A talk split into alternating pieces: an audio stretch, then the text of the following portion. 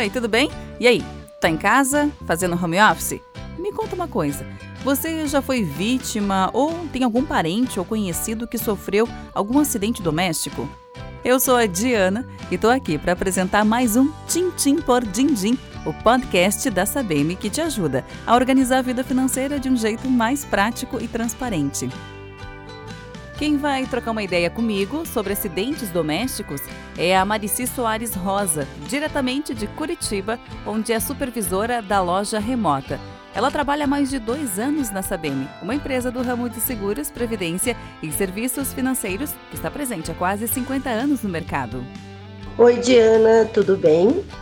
Bem-vinda, Marici. Tá pronta para falar de acidentes que são bem mais comuns, né, do que imaginamos? Nossa, são muito comuns mesmo. Vou falar um pouco dos sete mais cotidianos.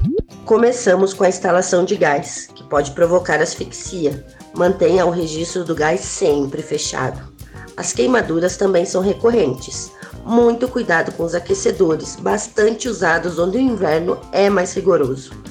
Idosos devem ter cuidado redobrado com as quedas. 30% deles caem pelo menos uma vez por ano. O envenenamento é outro acidente doméstico que preocupa. Em caso de ingestão involuntária de medicamento ou produtos de limpeza, busque ajuda médica imediata. Os incêndios também estão nesta lista.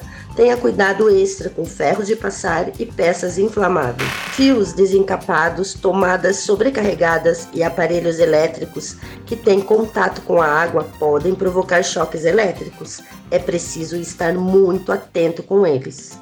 E, sobretudo, quem tem criança em casa deve ficar muito esperto para evitar afogamentos qualquer recipiente que acumule água, como vasos sanitários, podem causar problemas.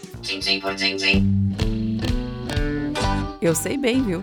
Eu tenho um filho pequeno e os cuidados são sempre redobrados. Mas os imprevistos acontecem em qualquer idade, são comuns em nosso cotidiano. Exatamente. E vale muito nosso alerta e atuar na prevenção. A Sabem quer sempre que você se cuide e viva bem. Esse é o nosso DNA: cuidado e proteção. Obrigada, Marici. Com estas dicas, encerramos mais um episódio do Tim Tim por Din Din, o podcast da Sabem. Não esquece de seguir a gente no Insta, arroba Sabem Brasil.